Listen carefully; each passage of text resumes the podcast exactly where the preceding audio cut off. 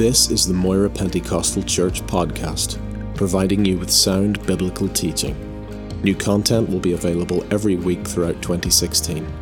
We hope you will be encouraged, challenged, and blessed by this ministry.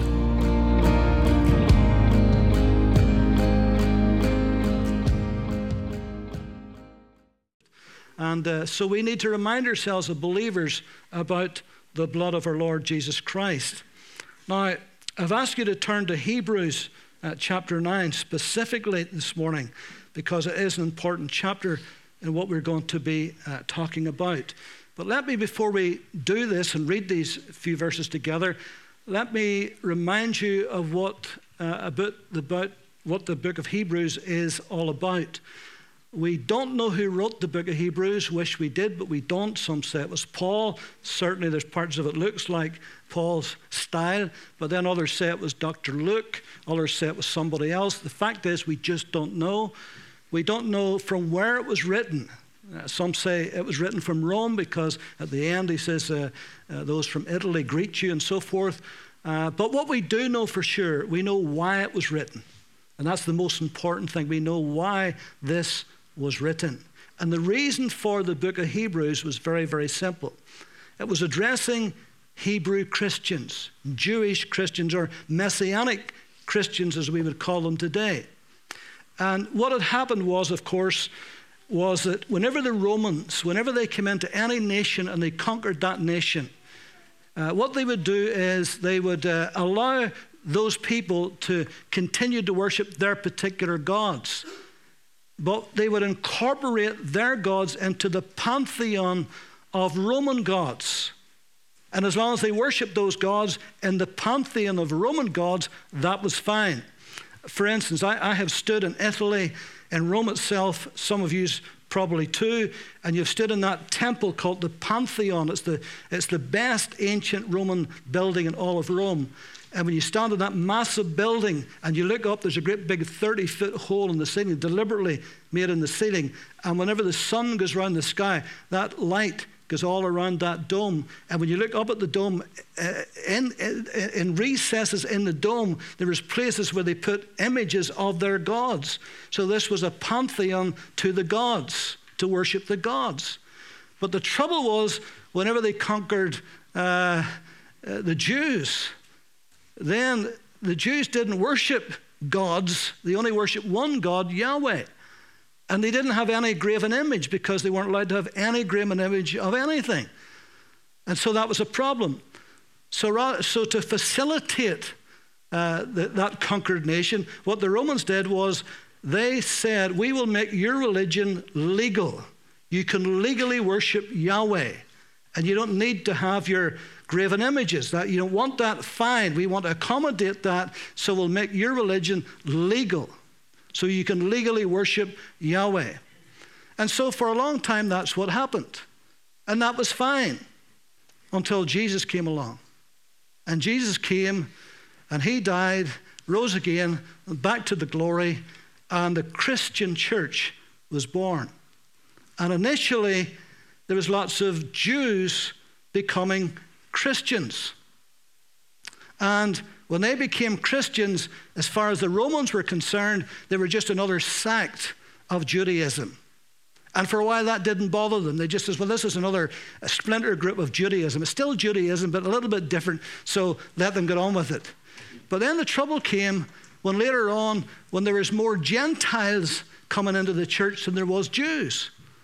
And the Romans then had a problem on their hands because now they were saying, no, this is a different religion. This is not the same as Judaism. This is a different religion. And what did they do? They outlawed Christianity. They made Christianity illegal. Now that presented a problem, particularly for the Jewish Christians. Because as you can imagine, when Jews became Christians, the rest of the Jews weren't happy about that for a start, but they couldn't do much about it. But now Gentiles were becoming Christians, and the Romans now outlawed Christianity. So those Jews who had become Christians are caught between a rock and a hard place. They're already coming under pressure from their Jewish friends and family and relations and so forth and community. But now Rome has made their religion illegal. And the temptation was, and this is why the writer wrote this book, the temptation was then for those Jewish Christians, that's who it's written to, the danger was to go back under Judaism where it was safe, where it was legal, where their lives would not be endangered, or their family, or their business, or their work, or whatever. And the writer to Hebrews is saying, do not do that. Don't do it. You've been under that law, you've been under Judaism, you've come out from that into the freedom of Christ. Don't go back again. I know it's difficult. I know you're under pressure. I know you're being threatened and persecuted, but do not go back into Judaism. Stay with Christ. Stay with Christianity because it's better. Jesus is better than Moses, than Abraham, than Melchizedek, than the prophets, than the angels, He's better than all of that. And we have a greater covenant. Why is it greater? Why is it better? Because it's founded on better promises. And, and we have a better guarantee, Jesus Christ Himself. And so he writes this book, whoever it was, writes this book to encourage those Jewish Christians to stay with Christ, to stay with the faith, to stick it through, no matter what the cost is going to be, to hang in there, get through it, the Lord will be with you, and to remind them again how better Christ is and how better Christianity is, and so forth. And when you come to chapter 9 and 10, especially, and particularly 9, we're going to look at for a little bit this morning, is that he talks about what Christ has done for us and what he's doing to us and what he will yet do for us. And it's all relating to the shed blood of Christ.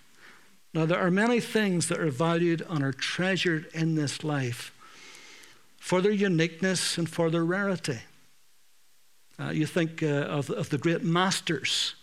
Uh, I bought a newspaper yesterday, I think it was the Telegraph, and inside, maybe it was the newsletter, and inside it was a print of one of the master paintings. But when you think of the Mona Lisa, for, for instance, and her enigmatic smile, and, uh, and, and what is that worth? It's priceless. It is absolutely priceless because it's so rare and it's of such unique quality. Other things are prized for their, their intrinsic beauty and their versatility, their usefulness, like gold or diamonds. a diamond is a beautiful thing and it can, it can grace the finger of a woman, it can be in the tiara of a princess or the crown of a queen, but it also can be used in industry. It can be used to cut the hardest materials. It's so versatile. And so it's of great value and it's of great use in many, many areas. Uh, think of oil, for instance. Think of the, the energy and the power that oil produces. And there's vast resources that we have at our fingertips simply because of oil. And uh, think of the vast uh, uh economies that that produces. And so there's many things like that. But how do you value the blood of the Lord Jesus Christ? How do you begin to make an estimation of what the blood is worth for rarity, for uniqueness, for power, for versatility? There is no other substance in the whole universe like the blood of the Lord Jesus Christ. Can you say amen to that? Peter calls precious blood, precious blood. We talk about the blood, we sing about the blood, we pray and we plead the blood, but what do we know about the blood? What do we think when we think about the blood? What does it actually do for us? What has it done for us? What is it doing for us even right now? From Genesis to Revelation, the Bible talks about blood. Right there at the beginning in Genesis 3, where God had to kill an innocent animal to put coats of skin to cover the fallen nakedness of Adam and Eve.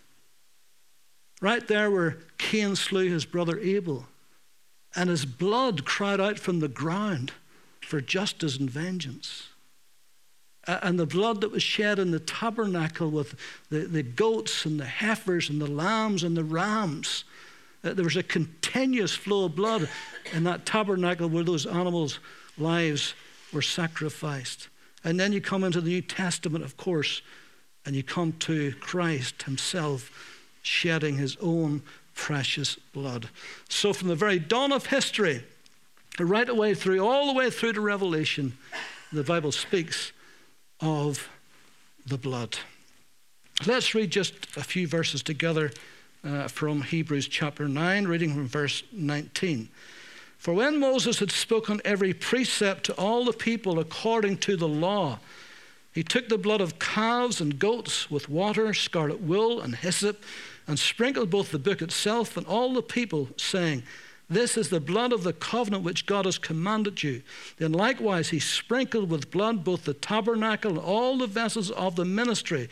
And according to the law, almost all things are purified with blood. Notice it says almost all things. Why does it say that? Because some things were purified by water, and some things were purified by fire, but almost all things were purified with blood. And in this wonderful statement, without the shedding of blood, there is no remission of sins. Without the shedding of blood, there is no remission of sins whatsoever. God set himself a precedent for this again in Genesis 3:21 where those innocent animal had to die and its skins was given to Adam and Eve who had been covering themselves with fig leaves to cover their fallenness. For the first time, they became so conscious and aware of their nakedness before God. Never had been conscious of that before, but now they are. So God comes and gives them coats of skin. So obviously, an animal's life had to be uh, had to die and the blood had to be shed, and it was innocent blood for guilty blood. That's what that stands for. And then we're reminded how that in the great tabernacle in the wilderness, that great tent, if you want to call it that, and how inside that there was another tent, and it was divided into two the holy place and the most holy place, or the holiest of holies and how that the priests and the Levites and all of those who were working to make the sacrifices and to do all that was commanded by Moses. And that's why the book of Leviticus and Hebrews are companion books. You know, when you're reading through the book of Leviticus, oftentimes it doesn't make a lot of sense to you get so far from, from our customs and our things that we have grown up with. But whenever you read the book of Hebrews and you see the reason for those things, because all of those things, the tabernacle and all the furnishings and, and, and how they were made and all the dimensions and, and how the priests even were dressed, all of those things were speaking about the Lord Jesus Christ that was to come. And that's why it's so important when you read those things to remember God gave this pattern on the mount because it was speaking about Jesus. And it's an interesting study, even on its own.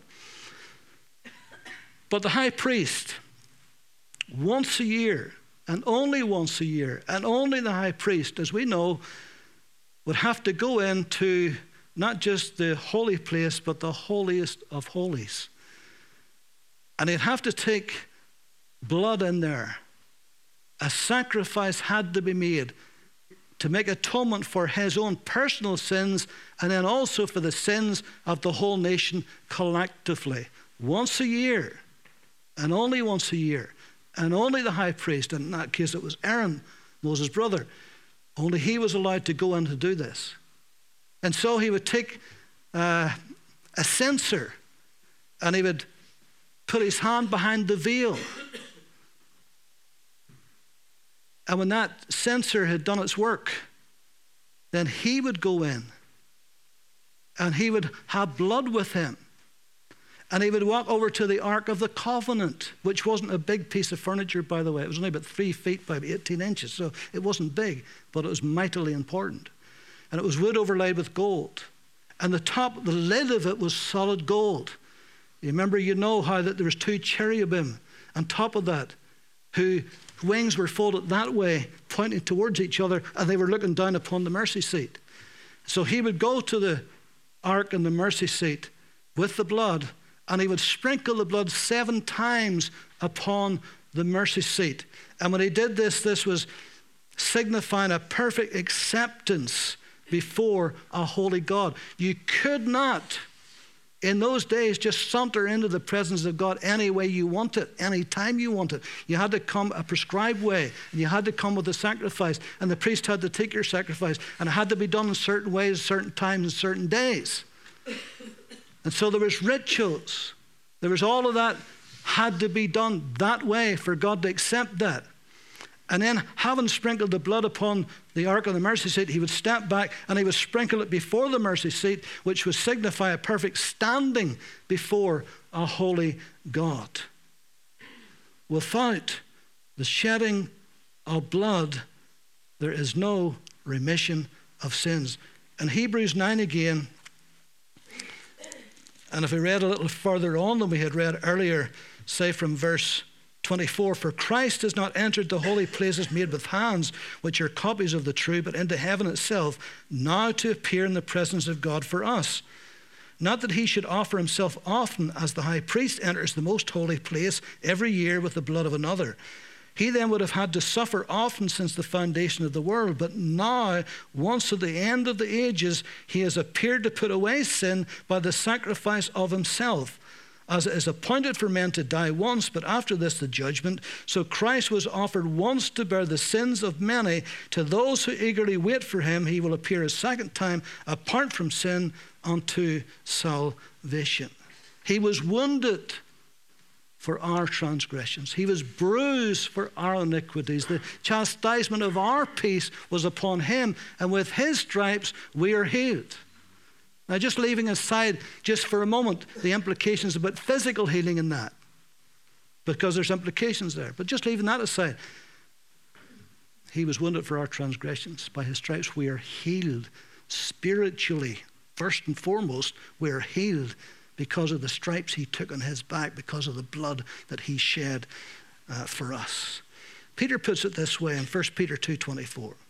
Who himself bore our sins in his own body on the tree, that we, having died to sins, might live for righteousness, by whose stripes were healed. Luke 22 20. Jesus said, This cup is the new covenant in my blood, which is shed for you. A little bit later, we'll come to the table of the Lord. And that's to remind us of the blood that he shed for us. But Christ on the cross made that one sacrifice for sin. He offered up his own blood for all men for all time. And he did it once and only once was it needed to be done. Without the shedding of blood, there is no remission of sins. Now, in the Old Testament, we know that that blood of bulls and goats and so forth, and rams and lambs, it only dealt with the penalty of sin. Their sins were covered for a whole year. All their sins that year now were covered. That dealt with the penalty. The penalty of sin is death. But they didn't die. God forgave them. It was covered. But Christ's blood not only takes away the penalty of sin, but the power of sin. So that sin shall no longer have dominion over us. Now, human beings, we sin. We're not perfect, we sin. But our propensity now is not to sin. We don't want to sin. We're not deliberately going out to sin. We do, but we're not, our lifestyle is no longer living in sin. Thank God He's delivered us from that. It doesn't have that dominion over us that it used to have. That's what the blood does for us. But blood not only had to be shed, it had to be sprinkled. It was not enough for it to be offered, it had to be applied. There is no redeeming quality in shed blood alone unless and until it's applied, until it's sprinkled. There are people who go to church faithfully every Sunday. They even sing in the choir. Some may even preach behind the pulpit but had never had the sprinkled blood upon their hearts.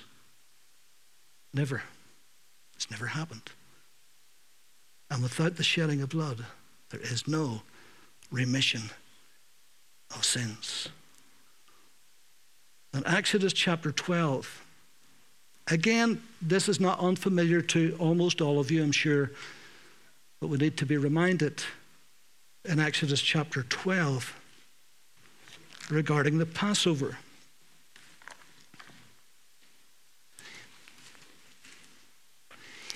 Remember how they lived in the land of Goshen, part of Egypt? How Pharaoh, who knew not Joseph, rose up and began to persecute them. Exodus 12, this is. But how they had grown so marvelously and multiplied and multiplied that they became a threat to the Egyptians as far as that Pharaoh was concerned. And so they, they enslaved them. But God raised up Moses to take them out of slavery and to release them from the clutches of the Egyptians. And a series of plagues came upon Egypt. And Pharaoh's neck became harder and harder. But here comes the last plague the firstborn of all Egypt, both man and beast, was going to die. God had tried over and over and over and over and over again to get them to repent, but they wouldn't. And so the death angel was to come, judgment was to fall on the whole land, even on Goshen. But the thing that would save those in Goshen is this Passover. The Lord spoke to Moses and Aaron in the land of Egypt, saying, This month shall be your beginning of months. It shall be the first month of the year to you. Speak to all the congregation of Israel, saying, On the tenth day of this month, every man shall take for himself a lamb, according to the house of his father, a lamb for a household.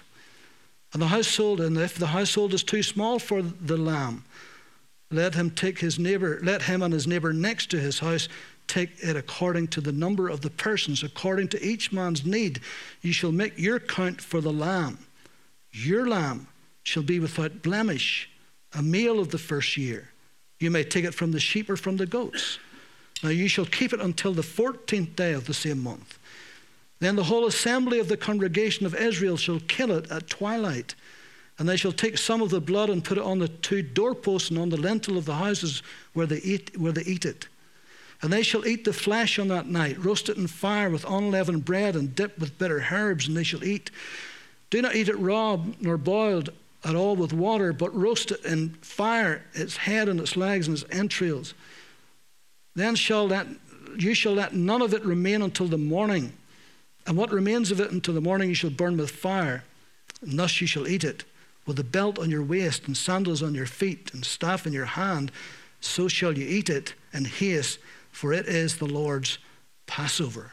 For I will pass through the land of Egypt on that night, and I will strike all the firstborn in the land of Egypt, both man and beast, and against the gods of Egypt I will execute judgment. I am the Lord. Now the blood shall be a sign for you on the houses where you are, and when I see the blood, I will pass over you, and the plague shall not be on you to destroy you when I strike the land of Egypt. That's very obvious here that lots of lambs were going to have to be slain, that lots of blood was going to have to be spilt and shed, and it would have to be applied. It would not do any good to keep it in the basin. Even if they took it outside their door and put it on a little table and made a little shrine of it, it would not do. It would not work. It had to be applied. It had to be sprinkled on the doorposts and on the lintels, and they had to stay under the blood until the death angel had fully passed over. Had they stepped out and ignored that, they would have lost their firstborn instantly. So this was a serious, serious thing. Notice also how personal this gets. It begins by saying, a lamb. And then in verse 44, the lamb. And then in verse 5, your lamb. It became a very personal thing for that household. And you can imagine they had to take the lamb on the 10th day and kill it on the 14th. And you can imagine that intervening period while that little lamb was in that house, how attached, particularly the children, would get to the lamb. It become like a little pet. But they knew it would have to die. And there came a point it had to be put to the knife. And that little innocent life, that innocent blood, had to be shed to save them. And the Bible tells us that Christ is our Passover. He is our sacrificial lamb. He is the one that saved us from God's judgment. Aren't you glad for that?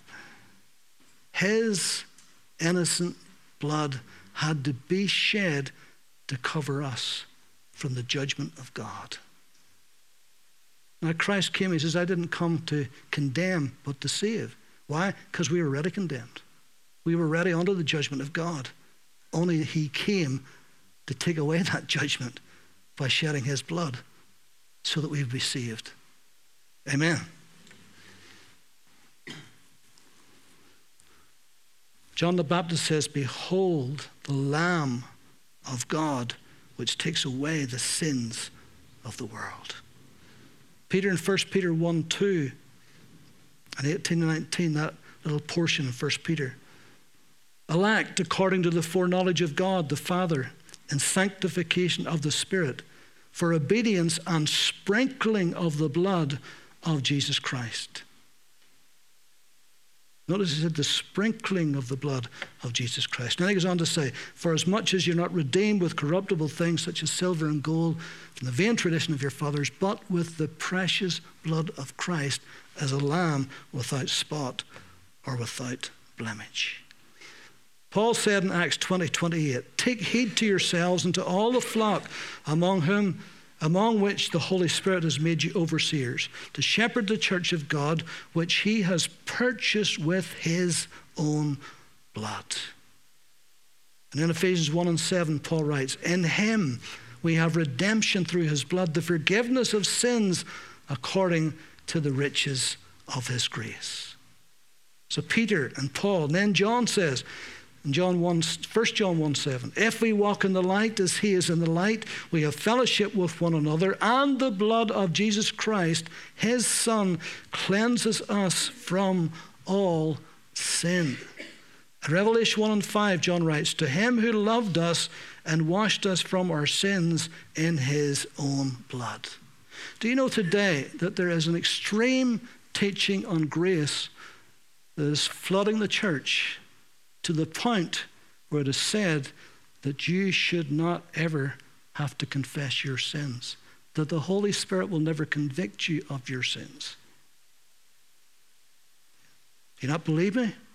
It's true. That's what's being said. How they ever ignore those scriptures I've just read, I do not know. If any man sin, John writes to the church, not writing to the Word, he's writing to the church. But they say he's writing to the Word, but he isn't. he's writing to the church. We have an advocate with the Father, Jesus Christ the righteous. Where does the blood come in if that's the case? Why do we need the blood? Because we sin. Because we sin. And we need the cleansing. The Word can cleanse us too, you know, if we keep into the Word. It'll wash us. But the blood cleanses, and we need the blood. How is Christ's blood sprinkled on our hearts? How do we apply the blood of Christ? How does that work? Well, the answer is simply by faith. By faith. Nobody's killing a lamb for us. Nobody's putting blood in a basin for us. We don't need to do that. That was a type. That was a shadow. That was a foretaste. Christ was the fulfillment. Now we have to believe it by faith. Now we have to believe that Christ's blood shed in Calvary cleanses us. And there's no other way you can do that other than by faith. Romans 3 23 and 25 Paul says, For all have sinned and fallen short of the glory of God. Then he goes on to say, being justified freely by his grace through the redemption that is in Christ Jesus, whom God sent forth as a propitiation, as an atoning sacrifice by his blood through faith. Let me just read that little bit again. Whom God sent forth as a propitiation, as an atoning sacrifice by his blood through faith. The word propitiation there is the same word where we get mercy seat from, where the blood was sprinkled. I told you about a moment or two ago. Christ is our mercy seat. He, his blood shed for us, delivers us, saves us, rescues us. And we only can believe that by faith. That's what Paul says. So the moment you said something like this, the moment you prayed something like this, Lord God, I realize I am a sinner and I need you to save me. And I believe that Jesus Christ died on that cross and shed his precious blood to save my eternal soul. So, Lord Jesus, I thank you for your sacrifice. Save my eternal soul. Make me a new creature in you. And I give you thanks for this in Jesus' name, or something like that. But that simple, heartfelt prayer has changed the lives of untold millions, including us today. Words to that effect. But that's what we were meaning. And that's what I mean by faith. By speaking that by faith, believing in our heart, confessing with our mouth. That's how salvation comes. But someone may say, well, I, I pray every day. Uh, you know, lots of people who's unsaved has told me, well, I pray every day. Without the shedding of blood, there's no remission of sins. But, but I go to church every Sunday without the shedding of blood, there's no remission of sins. But, but, but, I, but I put an envelope into my church every week without the shedding of blood, there is no remission of sins. None whatsoever. But I, I'm a God fearing person. I'm an honest person. I, I pay a hundred pence in the pound. I'm a decent person. Without the shedding of blood, there is no remission of sins. It's as clear and as plain and as straight as that. There's no other way, according to the scripture. Now, why is Christ's blood so precious? Why is it so powerful? Why is it different than any other man's blood?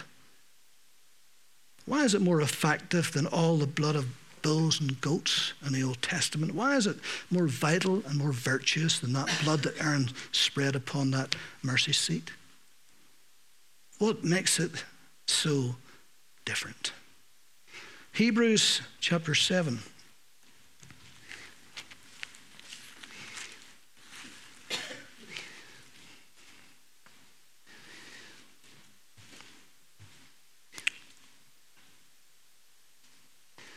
Look at verse 26. For such a high priest was fitting for us, speaking of Christ, who is holy, harmless, undefiled, separate from sinners, and has become higher than the heavens.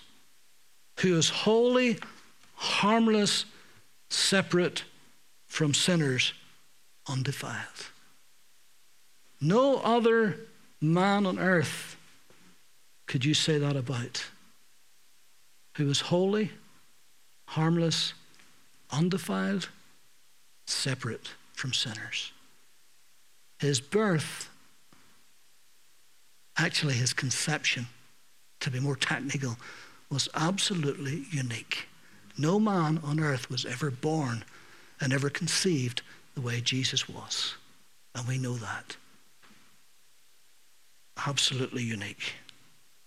And so his blood, no wonder Peter called it precious. No wonder it was so different. In Hebrews chapter 9 again, only a little bit before what we read earlier, verse 11 says, But Christ came as a high priest of good things to come with the greater and more perfect tabernacle, not made with hands, that is, not of this creation not with the blood of goats and calves, but with his own blood, he entered the most holy place once for all, having obtained eternal redemption. For if the blood of bulls and goats and the ashes of a heifer, sprinkling the unclean, sanctifies the purif- for the purifying of the flesh, how much more shall the blood of Christ, note this, who through the eternal Spirit offered himself without spot to God, cleanse your conscience from dead works to serve the living God?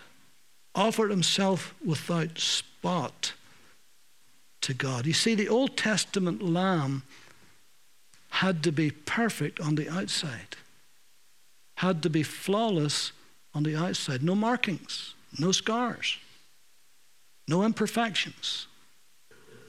But Jesus, the Lamb of God, was perfect on the inside. No imperfection, no sin, no flaw perfect, flawless, sinless. Even Pilate said, I find no fault in this man. But Pilate's wife said, Have nothing to do with that just man. Those two thieves on the cross who railed on Jesus, and then one of them repented and said to the other, We deserve this, but this man has done nothing amiss. Roman centurion, surely this man is the Son of God. Holy, harmless, undefiled, separate from sinners. No wonder his blood is perfect. No wonder Peter said, it is precious, inwardly spotless. What makes it, and we're going to close just in a moment, what makes it so dynamic? What makes it so practical for us? What makes it work in our lives? What does it do? Well, it deals with our sins, doesn't it?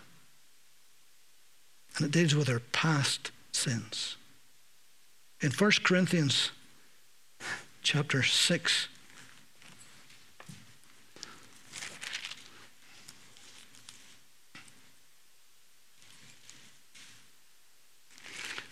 Apostle Paul says to the Corinthians, verse 9 Do you not know that the unrighteous will not inherit the kingdom of God? Do not be deceived. Neither fornicators, nor idolaters, nor adulterers, nor homosexuals, nor sodomites, nor thieves, nor covetous, nor drunkards, nor revilers, nor extortioners will inherit the kingdom of God. And such were some of you. But now you're washed now you're sanctified. Now you are justified in the name of the Lord Jesus by the Spirit of God. Such were some of you. Such was I and you. But now we're justified. Now we're sanctified. Now the blood of Christ has been sprinkled on the doorposts and the lintels of our heart. Now we've been made clean by the blood of the Lamb. What about present? That lovely verse, we just read it earlier in chapter 9 of Hebrews, but verse 24.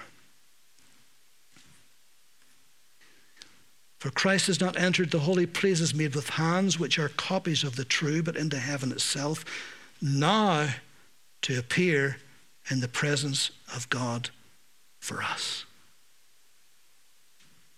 He's at the right hand of the Father where he ever lives to make intercession for us.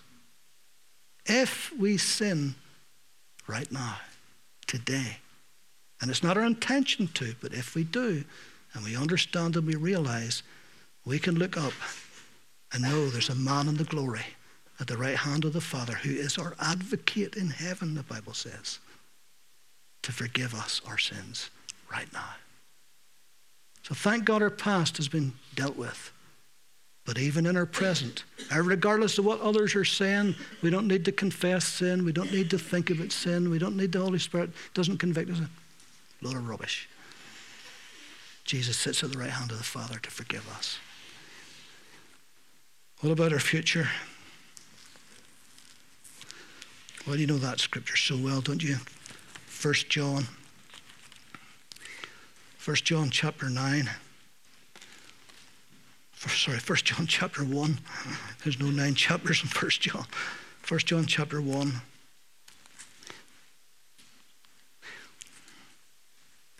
Verse 8 and 9. If we say we have no sin, we deceive ourselves, and the truth is not in us.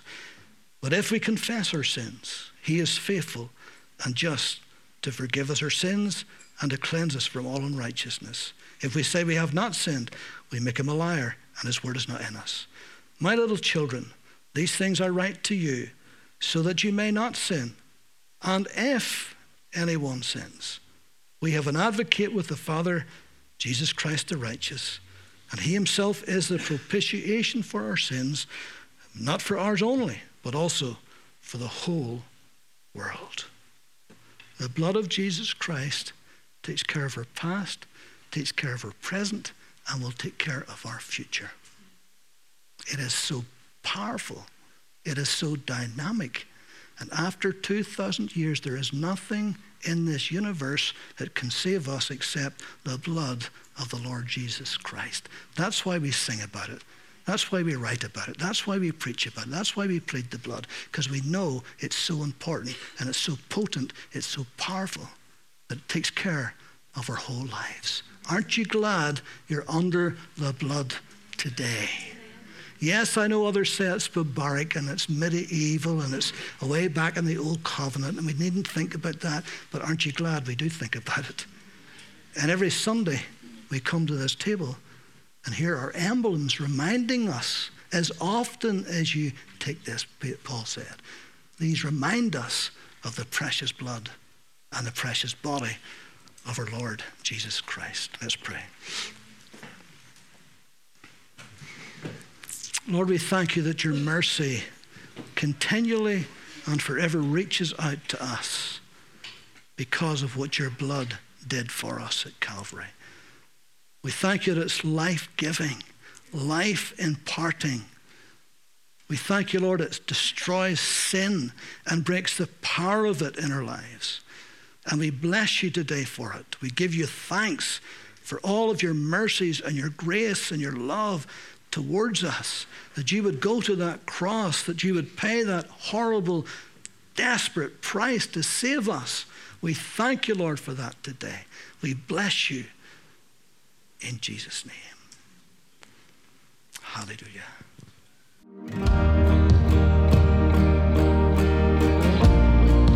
Thank you for listening to this podcast. We produce a variety of sermon videos and inspiring Christian content available for free on our YouTube channel.